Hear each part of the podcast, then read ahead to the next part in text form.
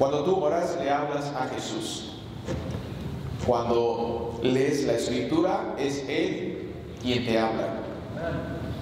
Esta es una frase muy importante que fue dicha en el siglo IV por San Jerónimo. Y atención aquí, mantengan ese nombre porque al final de la meditación vamos a estar hablando de esto. Cuando tú oras le hablas a Jesús. Cuando lees la escritura es Él quien te habla. San Jerónimo tradujo la Biblia de los idiomas eh, originales al latín. Gracias a él, en el año 400 la gente podía leer la famosa Vulgata Latina, la Biblia en latín. Atenciones en esto que acabo de decir, porque al final vamos a hablar de esto mismo. Versículo 13, hermanos, Pablo se está dirigiendo a cristianos, se está dirigiendo a ti, a ti, a cada uno de los que estamos aquí. Se está dirigiendo a creyentes en el Señor Jesucristo. No queremos que ustedes se queden sin saber lo que pasará con los que ya han muerto. Los que ya han muerto creyendo en el Señor Jesucristo. Ni que se pongan tristes. Ahora, esto es bien importante, queridos hermanos. Cuando fallece un familiar, la pregunta para los cristianos es, ¿ponerse triste está permitido? Claro que lo está. Claro que sí. Es imposible no ponerse triste aunque seas cristiano. Es imposible. Es imposible no llorar. Cuando un familiar muere, experimentamos un dolor indescriptible. Experimentamos un desprendimiento muy doloroso, imposible de explicar con palabras. Ponerse triste y llorar cuando un familiar muere es muestra del amor que le tenías a esa persona. ¿Eso está mal? No, eso no está mal. Te voy a decir lo que sí está mal. Y, tiene que ver con esta lectura. Hay malos predicadores, malos padres, malos pastores, que cuando alguien de la congregación muere y todavía están en el servicio funerario, y aún con el cuerpo presente ahí, comienzan su predicación diciendo, atención queridos hermanos, porque si te pierdes, te lo pierdes. Comienzan diciendo estas frases. Este día estamos de fiesta. ¿Han escuchado gente que dice eso? Este día es un día para celebrar. No es cierto. Eso no es cierto. Si un día vas a un servicio funeral y el padre o el pastor dice eso, es muestra de que, mejor no lo digo, lo dejamos para otra ocasión. No es un día de fiesta, que no. No es un día para celebrar. Un funeral es un día en donde se cumple la palabra de Dios que dice en Romanos 6:23, porque la paga del pecado es porque la paga del pecado es muerte. Y el apóstol Pablo nos dice en el versículo 13 de esta mañana, hermanos, no queremos que ustedes se queden sin saber. Y esta palabra sin saber en griego es agnoeo, que significa ignorante. Hermanos, no queremos que ustedes se queden ignorantes. Lo que pasará con los que ya han muerto, ni que se pongan tristes como los que no tienen esperanza. ¿Quiénes son los que no tienen esperanza? Los que no creen en el Señor Jesucristo. Esperanza en griego, elpis. ¿Qué quiere decir esperanza? Esperanza, y esta palabra griego, elpis, quiere decir la expectación de que vas a obtener algo bueno. Y todos los cristianos tenemos esperanza de obtener algo bueno. Además, también significa esta palabra elpis el fundamento de tu confianza. ¿Quién es el fundamento de tu confianza? Jesucristo. Y todavía significa el motivo de tu esperanza. ¿Quién es el motivo de tu esperanza? Jesucristo. Un no cristiano al morir o ver morir a un familiar que no cree en Jesucristo, no tiene la expectación de recibir algo bueno. No lo tiene. Un no cristiano al morir o al ver morir a un familiar que no cree en Jesucristo, no tiene un fundamento de confianza, porque no tiene a Jesucristo. Un no cristiano, al morir o al ver morir a un familiar que no cree en Jesucristo, no tiene motivo de esperanza. Y es aquí en donde la última frase del versículo 13 hace la diferencia entre los cristianos y los que no lo son. Nicole, si puedes poner el, el versículo. Versículo 13. Mira cómo termina el versículo 13. Hermanos, no queremos que ustedes se queden sin saber lo que pasará con los que ya han muerto, ni que se pongan tristes como los que no tienen esperanza. Los cristianos nos ponemos tristes, sí, lloramos, sufrimos, pero no como aquellos que no tienen esperanza. ¿Por qué? Porque de acuerdo a la bendita y santa palabra de Dios, los que murieron creyendo en Jesucristo serán los primeros en disfrutar de la resurrección y ver a su esperanza. ¿Quién es su esperanza? Jesucristo. ¿Por qué? Porque en la segunda venida de Jesucristo todos estaremos juntos otra vez. Todos estaremos juntos otra vez. Amén y amén. Todos estaremos juntos otra vez. Aleluya. Gloria a Dios. Esa es la razón por la que vienes a la iglesia, para prepararte para ese momento. Dios es bueno. Y la segunda venida de Jesucristo, la bendita esperanza que tenemos es que todos estaremos juntos otra vez.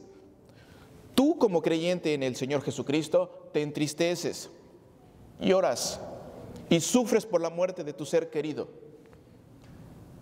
de tu hijo, de tu papá.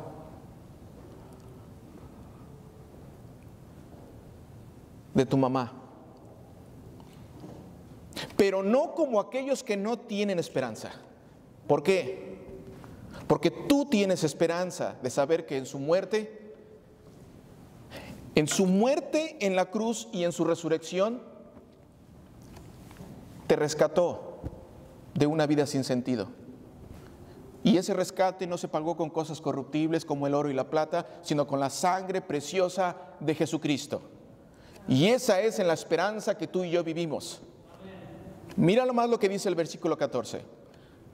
Así como creemos que Jesús murió y resucitó, así también Dios levantará con Jesús a los que murieron en él. Versículo 15. Les decimos esto como una enseñanza del Señor. Nosotros, los que vivimos, los que habremos quedado hasta que el Señor venga, no nos adelantaremos a los que murieron. Versículo 16, sino que el Señor mismo descenderá del cielo con voz de mando, con voz de arcángel y con trompeta de Dios, y los muertos en Cristo resucitarán primero. Versículo 17, luego nosotros, luego nosotros los que aún vivamos y hayamos quedado, seremos arrebatados. Subraya arrebatados. Porque lamentablemente hay una mala enseñanza con respecto a esto. Y hoy lo vas a aprender. Hoy vas a aprender algo nuevo y vas a ser liberado. Versículo 17. Luego nosotros los que aún vivamos y hayamos quedado seremos arrebatados. En griego, harpazo. ¿Qué significa harpazo? Significa agarrar, remover. Ahora, el objetivo de la palabra harpazo tiene el sentido de una acción de repente, rápidamente, en un abrir y cerrar de ojos. Esa es la intención que tiene la palabra harpazo. La intención de la frase seremos arrebatados en el contexto que estamos leyendo es que los que murieron y los que estemos vivos podremos experimentar la segunda venida del Señor al mismo tiempo. Y punto. Nada más. No buscarle más. Porque si leemos, Pablo está hablando de la esperanza que tenemos de aquellos que ya murieron en Cristo. Y en el tiempo de Pablo había eh, mala información pensando que los que ya habían muerto creyendo en el Señor Jesucristo se iban a perder del día de la resurrección. Y es por eso que Pablo está enfocando y diciendo, no se preocupen, los que ya murieron en el Señor Jesucristo y los que quedemos vivos, en la segunda venida del Señor Jesucristo, en un instante vamos a experimentar la resurrección. En un instante vamos a experimentar la segunda venida del Señor Jesucristo. Y nada más, nada más. Ahora, ¿cuántos han escuchado acerca del rapto? Muchos hemos escuchado acerca del rapto y hemos escuchado, este, ah, hemos visto películas. ¿Cuántos, hemos, ¿Cuántos han visto películas donde de repente los carros se quedan sin chofer? Las carriolas sin mamá, los aviones sin pilotos. En pocas palabras, gente empieza a desaparecer. Ahora, la mala doctrina del rapto, porque es mala, la mala doctrina del rapto está fundada solamente en este versículo 17. Solamente en ese versículo 17 donde dice que seremos arrebatados. Una mala enseñanza. Y, es una mala enseñanza porque fue fundada y fue creada con una intención que no tiene nada que ver con la palabra de Dios. Queridos hermanos, la enseñanza del rapto no tiene fundamento bíblico, no lo tiene. La doctrina del rapto y los que la enseñan solamente usan ese pasaje. Además de esto, no hay nada que la Biblia diga o que sustente o que reafirme la mala enseñanza del rapto. ¿Recuerdan a San Jerónimo en el año 400? San Jerónimo fue el traductor y escritor de la Vulgata Latina. Apúntalo, apúntalo para que no te engañen.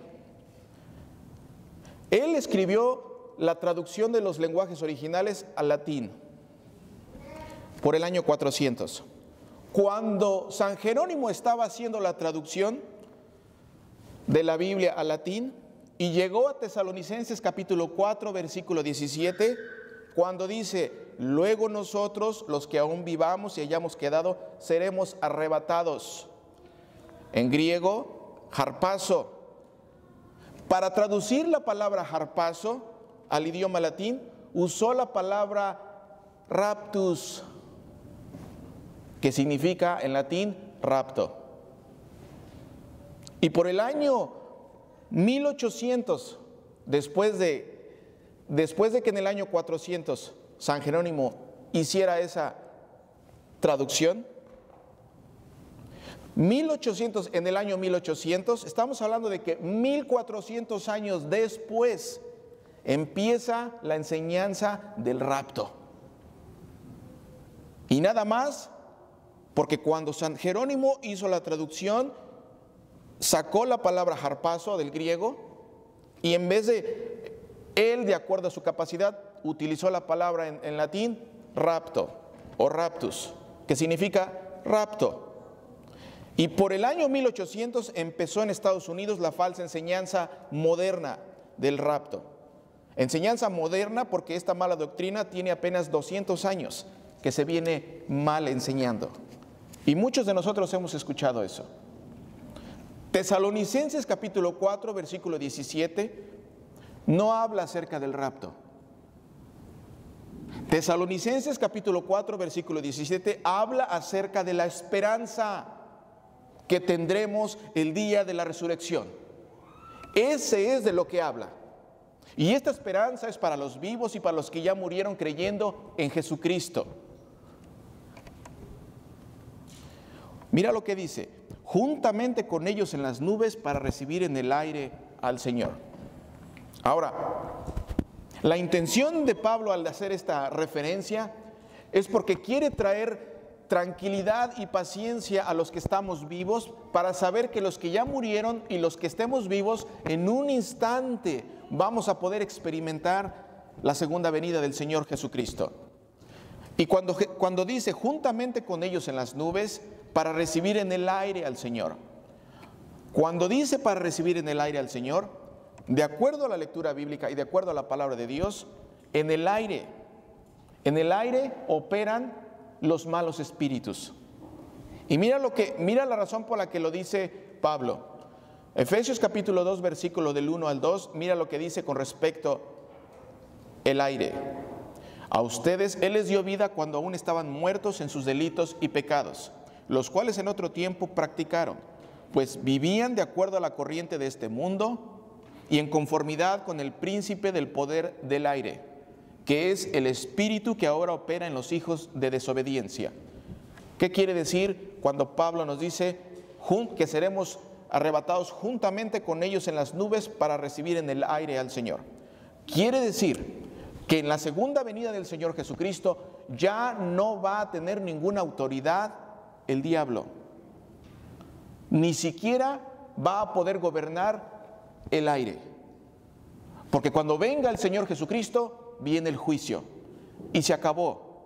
Ya no va a haber tiempo para poder decir, voy a ir después a la iglesia, todavía no quiero creer, mejor me espero. Ya no, se acabó el tiempo.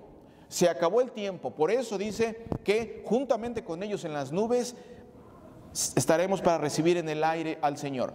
Porque ya ni los espíritus o el príncipe del poder del aire va a tener autoridad sobre nadie. Porque viene el Señor Jesucristo. Otra vez, queridos hermanos, Tesalonicenses capítulo 4, versículo 17, habla acerca de la esperanza que tendremos el día de la resurrección. Y esta esperanza es para los vivos y para los que ya murieron creyendo en Jesucristo. Y el, último versículo termina diciendo, y así estaremos con el Señor siempre. Y así estaremos con el Señor siempre. Por lo tanto, anímense unos a otros con estas palabras. Anímense unos a otros con estas palabras. Amén. Gracias por conectarte. Si este mensaje fue de bendición a tu vida, suscríbete y compártelo con aquellos que amas. Y recuerda, juntos expandiendo el reino a través de la gran comisión. Pastor Ángel Morales.